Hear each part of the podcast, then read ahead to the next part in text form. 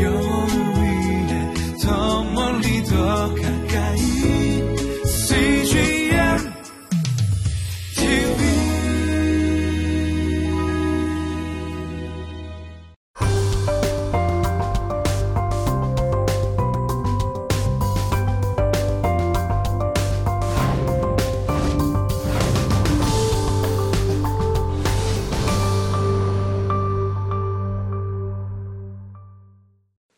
천오백 년의 이야기가 다 이루어지므로 성전의 휘장이 필요 없고 하나님께서 그의 아들 예수 그리스도를 통해서 진실로 일년에한 번씩 반복되는 하나님의 사명권 발동이 아니라 예수 그리스도의 이름을 믿음으로 영원히 하나님 나라의 사명권을 발동하는 결정을 하시는 순간이다라고 보시면 되겠습니다. 바로 이 순간이 더 모멘트가 성경에서 가장 최고의 순간이다라고 보시면 되겠습니다.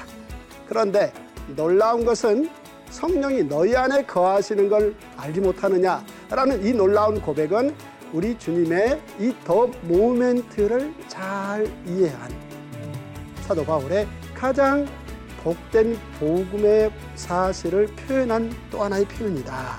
이렇게 보시면 되겠습니다. 더 모멘트, 성경의 최고의 순간을 살펴봤습니다.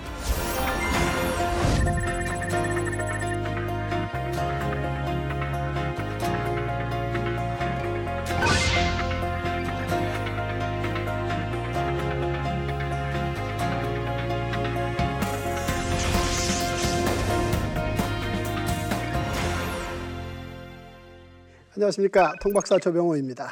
이 시간에는 통성경에 대해서 생각을 해보겠습니다. 책입니다. 자, 어느 분이 이런 말을 했습니다. 내가 책을 쓰면 아마 세상이 뒤집힐 거다. 그런데 그분이 막상 책을 썼다고 칩시다. 그러면 그 결과는 세상이 뒤집히는 게 아니라 자기 속만 뒤집힙니다. 왜냐하면 자기 가족도 그 책을 읽지 않습니다. 사실 책을 사서 읽기가 여간 쉽지가 않습니다. 따라서 많은 물건들이 시장에서 팔고 또 사고 하는데 책이 많이 팔리기가 쉽지가 않습니다.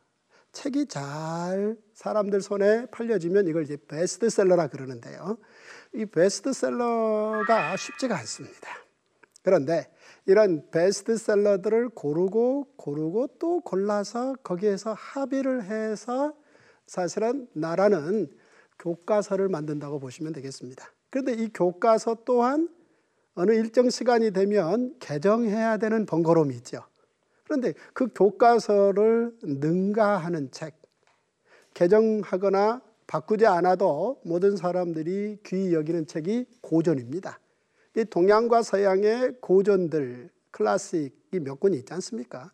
그런데 그 고전을 완전히 능가하는 책 중에 책, 왕 중의 왕이라고 볼 수 있는 책이 바로 경전입니다. 바로 성경이지요.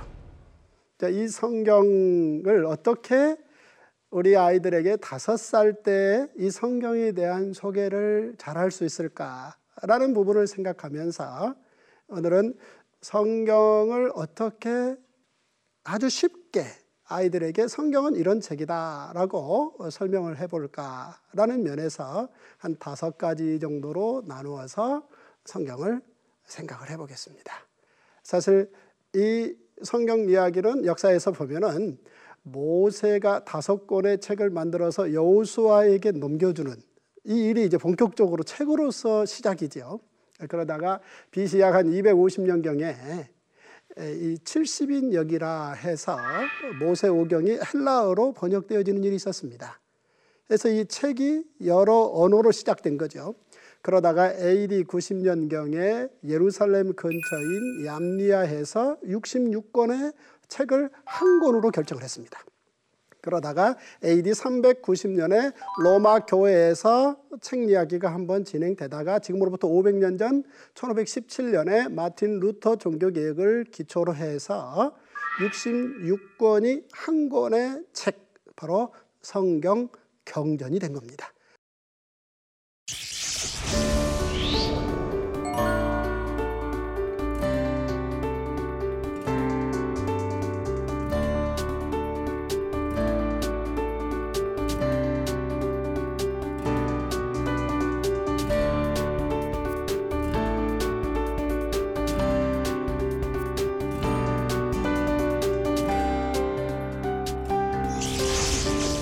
자, 이 성경은 어떤 책입니까? 첫 번째, 이 성경은 얇은 책입니다. 자, 성경이 얇은 책이다. 빙그레 웃으시는 분들이 계실 터인데요. 만져보고 어, 좀 두껍지 않냐? 아니요. 초, 중, 고등학교 교과서가 약 한 260여 권이라는 사실을 아십니까? 이 두 팔로 다 들기 어렵습니다. 이 정도 교과서를 공부하면 어느 한 나라의 국민이 될 수 있는 기초 실력을 갖춘다는 거죠. 그런데 여러분 댁에서 들고 계신 성경을 하나 들어보십시오만은 두 손가락으로 잡을 수 있습니다. 얼마나 얇습니까? 그래서 아 얇다라는 생각을 한번 해보십시오. 사실 그 진리, 하나님 나라를 살 수 있는 모든 진리의 보고를 담은 책의 두께치고는 너무 얇습니다. 어느 시인은 노래했습니다. 하늘을 두루마리 삼고 바다를 먹물 삼아 하나님의 사랑을 기록한들 다 기록할 수 없다. 무슨 얘기입니까? 하나님께서 하시고 싶은 말씀이 너무 많은데 사실은 압축하고 요약하고 너무 간단하게 쉽게 정리해서 그 얇은 책 한 권을 저희들에게 주셨다는 거죠. 따라서 우리는 늘 이 성경이 얇은 책이라는 걸 먼저 생각으로 가져야 된다. 그렇게 되면 부분이 아닌 전체를 이 얇은 책을 뭘 부분 부분 읽겠는가 전체를 읽어야 되겠다라는 생각을 할 수 있다는 거죠. 그래서 이 성경책 첫 번째는 얇은 책이다. 그래서 부분의 소중함도 항상 살리되 전체를 한꺼번에 봐야 된다라는 측면에서 얇은 책이다라는 생각을 먼저 다섯 살 된 우리 아이들에게 말해줬으면 좋겠다. 그런가 하면 두 번째 이 성경책은 소리내서 읽을 만한 유일한 책이라는 거죠. 자, 문자의 장점은 아무리 강조해도 지나침이 없습니다. 그래서 하나님은 모세에게 문자로 기록하게 했고 우리 예수님의 이야기는 제자들에 의해서 또 문자 즉 사복음서로 기록되게 되어 있습니다. 그런데 그 문자의 장점을 존중하되 음성의 장점을 반드시 살려야 된다는 겁니다. 생각해 보십시오. 우리 예수님께서 세례받고 올라오시는데 하늘에서 문자 메시지가 종이로 내려온 게 아닙니다. 하늘 문이 열리고 하나님의 소리가 들렸습니다. 이는 내 사랑하는 아들이다. 자, 세례받고 올라오실 때 뭔가 종이 쪽지 하나가 내려와서 딱 들어봤더니 아, 이는 내 사랑하는 아들이다. 그 문자가 왔다라고 생각하십니까? 그렇지 않습니다. 하나님의 소리입니다. 사실 저의 경우 약 한 7년 전에 성대를 수술하고 기도를 해서 석 달 정도 말 못하고 앉아 있었던 적이 있습니다. 그때 많이 후회스러웠습니다. 성경을 읽다가 성대를 다친 게 뭐 성경을 읽었습니다만 성경만 읽다가 성대를 다친 게 아니다 싶은 생각이 들었어요. 그래 그때 하나님 앞에 제가 소망을 가졌습니다. 하나님이 성대 회복시켜 주시면 성경 소리내서 읽겠습니다. 해서 석 달 정도 지난 후 제 성대가 온전하다라고 어, 제가 확인을 받고 그때부터 하루에 10시간씩 100일을 성경 전체를 소리내서 읽었습니다. 참 100일 동안 울었습니다. 목소리가 아파서 운 게 아닙니다. 소리내서 읽다가 너무 감동이 되어서 너무 기쁜 마음으로 읽었습니다. 아, 성경은 소리내서 읽을 만한 유일한 책이구나라는 사실입니다.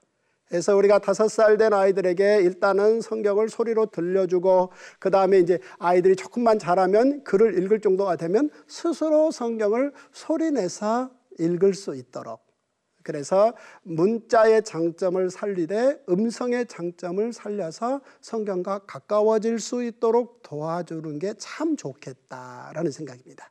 따라서 두 번째 성경은 소리내서 읽을 만한 유일한 책이다라는 거 기억하시면 좋겠고요. 그 다음 세 번째 성경은 1년에 10번 읽거나 들을 책이다라는 사실입니다. 자, 1년에 10번. 아니, 1년에 한 번 읽는 것도 사실은 쉽지가 않고 평생에 한 번 읽기도 쉽지가 않은데 1년에 10번이라니 그런 생각을 하실지 모르겠습니다. 제가 성경은 1년에 한 10번 읽을 책이다라고 약 한 6년여 전에 제가 강조를 했습니다. 그러자 다행스럽게 제 큰딸이 1년에 그의 성경 10번을 읽었습니다. 열 번을 읽고 난 후 이제 저에게 소감을 말하는데 왠지 분위기가 심상치 않습니다. 아빠, 1년에 성경을 10번이나 읽었는데 그러면서 뒤끝을 흐리는데 제 느낌상 내년에 꼭 계속해서 10번 읽어야 됩니까? 이런 질문이 들어 있었습니다. 저는 그 순간 제 사랑하는 딸에게 평생 가져갈 가장 좋은 선물을 줄 절호의 기회다 싶어서 저는 이렇게 말했습니다. 딸아, 이 성경책은 1년에 쉬지 않고 10번을 읽어야 그 내용을 잘 모른다는 사실을 깨달을 수 있는 책이야. 제 딸의 얼굴이 밝아졌고 그 해에 6번을 더 읽었습니다. 지금 그 이후로부터 93번을 읽었습니다. 아무리 바쁜 일정이 있고 혹은 또 중요한 시험이 있어도 하루에 가장 좋은 시간인 새벽에 1시간 반씩 반드시 성경을 읽고 그리고 일정을 소화를 한다는 거죠. 얼마 전에 전화로 저에게 이런 말을 했습니다. 아빠 요즘 예레미야서를 읽고 있는데 너무 재미있어. 자, 저에게 재미없는데 재미있다라고 말할 수도 없고 내용을 잘 이해, 이해하지 못하고 그런 소리 하기는 만무합니다. 예레미야서를 읽는데 너무 재미있다는 거죠. 자, 성경을 1년에 10번씩 반복해서 부지런히 가까이 하다 보면은 그 내용을 충분히 더 이해하게 되고 그 내용을 이해하면 이해할수록 우리의 믿음은 자랄 수밖에 없다는 겁니다. 따라서 성경은 1년에 10번 읽을 책이다라는 걸 5살 때 가르쳐 줬으면 좋겠고요. 요즘은 이제 이 듣는 기술이 하도 많이 발전이 되어서 요즘은 이제 성경을 1년에 10번 들을 책이다. 라는 이야기도 어, 이제 묶어서 제가 아, 강조를 합니다. 자, 듣는다. 눈으로 본다라는 거. 예전에는 어, 들을 수 있는 어떤 장치가 어, 쉽게 고안되지 않았지 않습니까? 그런데 지금은 들을 수 있는 모든 장치들이 워낙 월등하기 때문에 우리가 성경 전체를 1년에 10번씩 들어도 참 좋겠다. 자, 우리 눈과 귀가 외부의 것들을 안으로 가져오는 가장 중요한 인식의 통로 아니겠습니까? 그런데 우리 귀는 참으로 더 놀랍답니다. 무슨 얘기입니까? 사람이 배 속에서 엄마 뱃 속에 있을 때 이미 듣기 시작한다는 거죠. 그래서 우리 예수님은 뱃속에 계실 때 마리아의 찬가를 들으셨다고 보시면 되겠습니다. 그런가 하면 사람이 죽고 난 후로도 약 한 6시간 정도까지는 사실은 심장의 고동이 멈췄는데도 귀는 들린답니다. 그런가 하면 뭔가 눈으로 사물을 인식해서 뇌로 전달하는 신경세포보다 귀가 뭔가를 들어서 뇌로 전달하는 신경세포가 3배 정도가 더 많답니다. 그러니 이 듣기라는 게 얼마나 큰 효과적인가라는 것을 우리가 생각해 본다면 무엇보다도 성경 전체를 1년에 10번 듣기를 어렸을 때부터 연습을 한다면 우리의 믿음이 자라는데 더할 나위 없이 큰 도움이 되겠다라는 측면에서 성경은 1년에 10번 들을 책이다 라는 사실을 미리 좀 잘 우리 다섯 살 된 아이들에게 가르쳤으면 좋겠다라는 것입니다. 자, 이렇게 성경은 얇은 책, 소리내서 읽을 만한 유일한 책, 1년에 10번 들을 책에 이어서 성경은 네 번째 하나님의 마음이 담긴 책이다라는 사실입니다. 자, 성경에 하나님의 마음이 담겼다.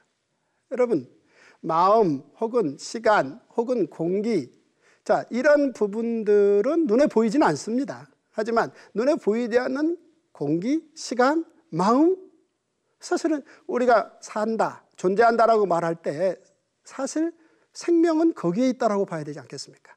자, 우리의 마음, 마음에서 사실은 꿈도 시작됩니다.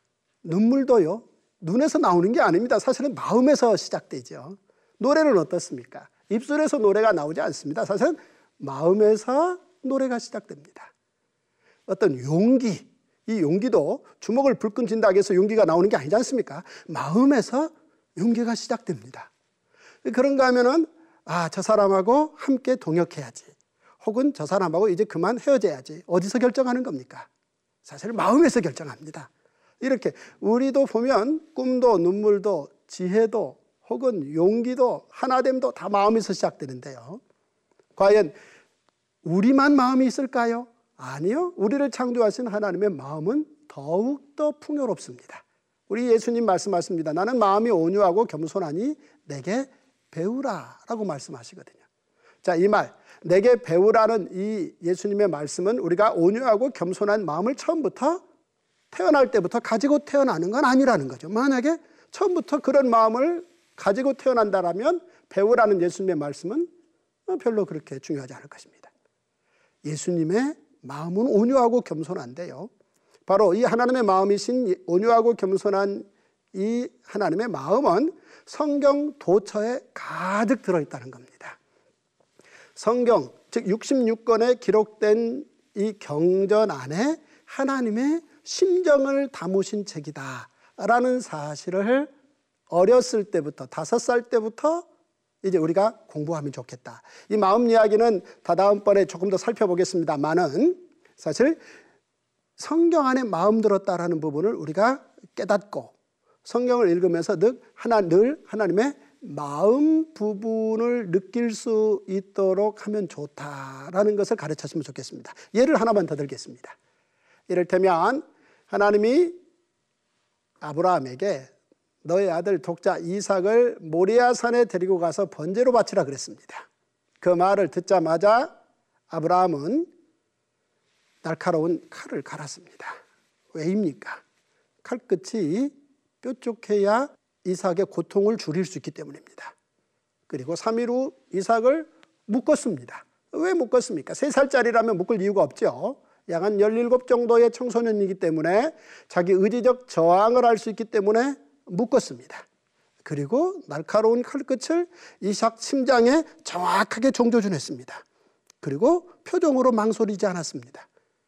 대체적으로 사실은 우리가 어떤 어렵고 힘든 일을 하려고 할 때는 그 일을 진행하는 과정에서 이 어렵고 힘든 일을 하긴 하되 좀 피했으면 하는 바램으로 상대가 바라보는 데에서 표정 연기를 통해서 어떻게 하든 뭔가 이 정도까지 했으니 이제 그거 거기까지는 좀 봐달라. 뭐 이런 어떤 표정 연기를 하게 돼 있지 않습니까? 그런데 아브라함은 주저하지 않고 날카로운 칼끝을 이삭의 심장에 정조준했습니다. 그리고 힘이 들어갑니다.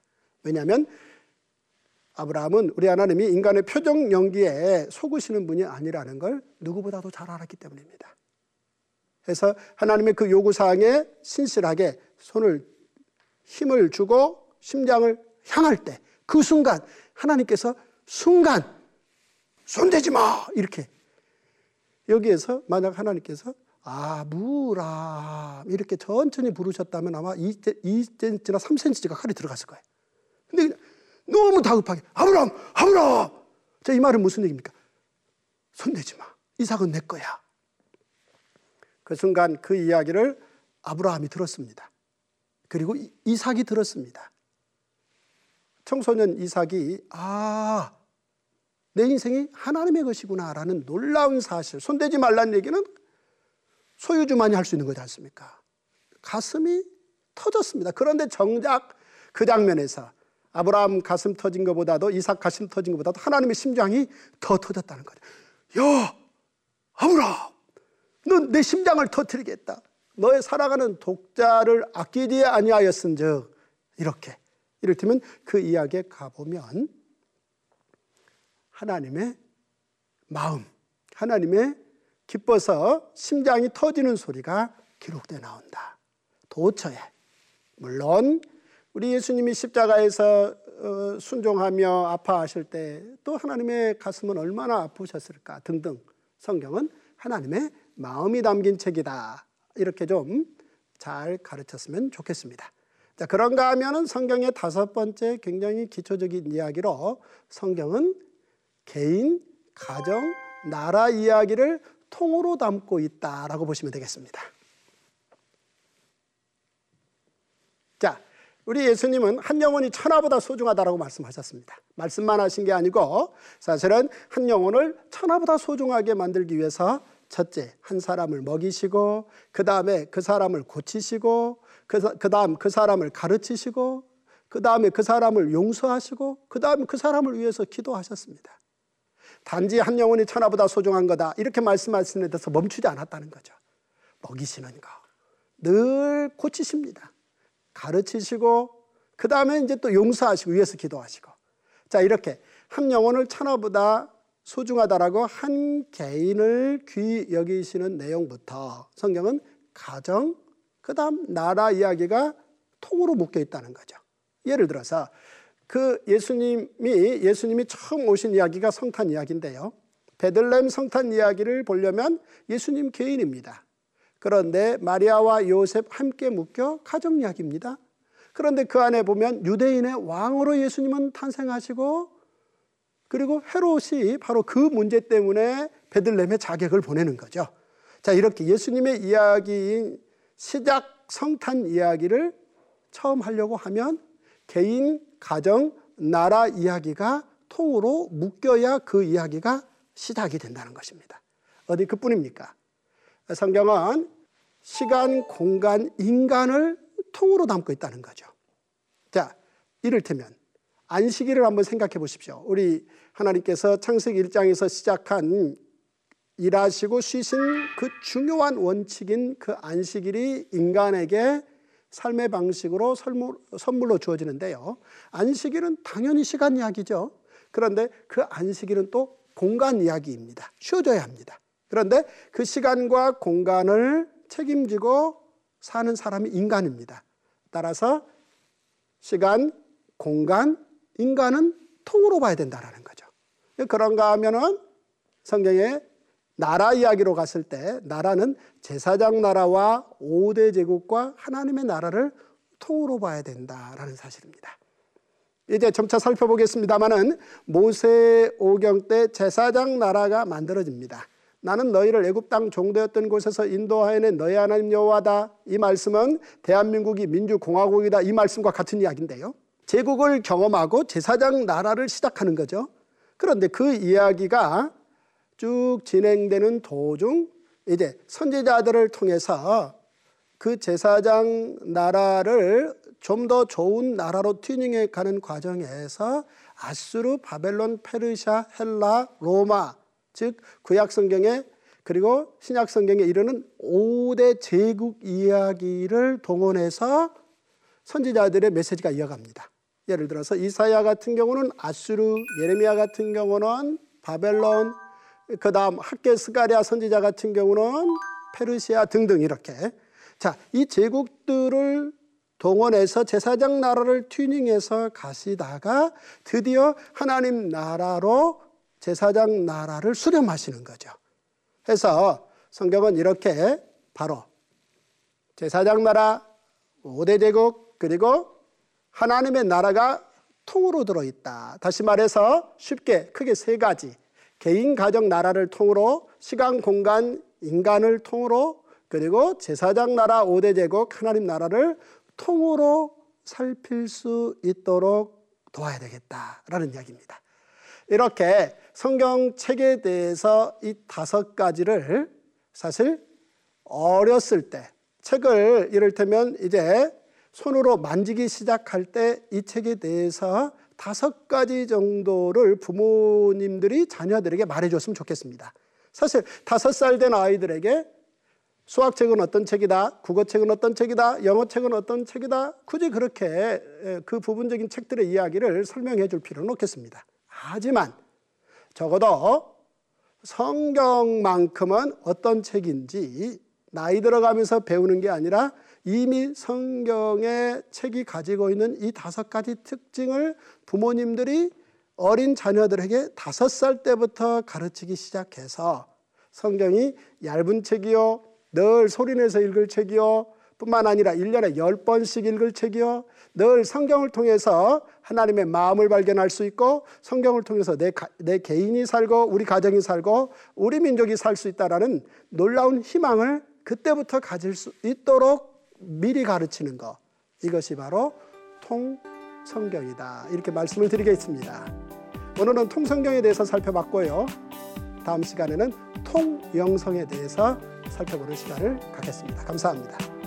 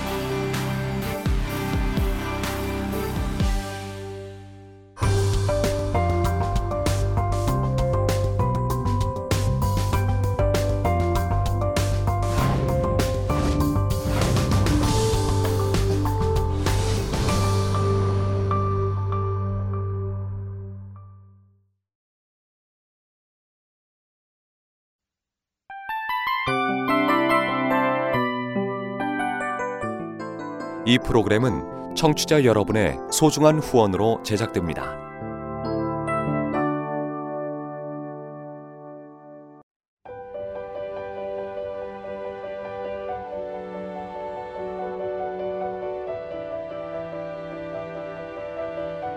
세상에는 수많은 교회들이 있지만 더 깊이 있는 말씀 강해를 찾기 위해 크기로만 교회를 선정하지 않습니다. 보다 좋은 영적 콘텐츠를 더 많이 나누기 위해 방송비를 받지 않습니다. 1년 365일 복음만 전하고 싶어서 우리는 광고를 하지 않습니다. 온누리의 복음을 땅끝까지 CGN TV와 함께 땅끝 선교사가 되주세요.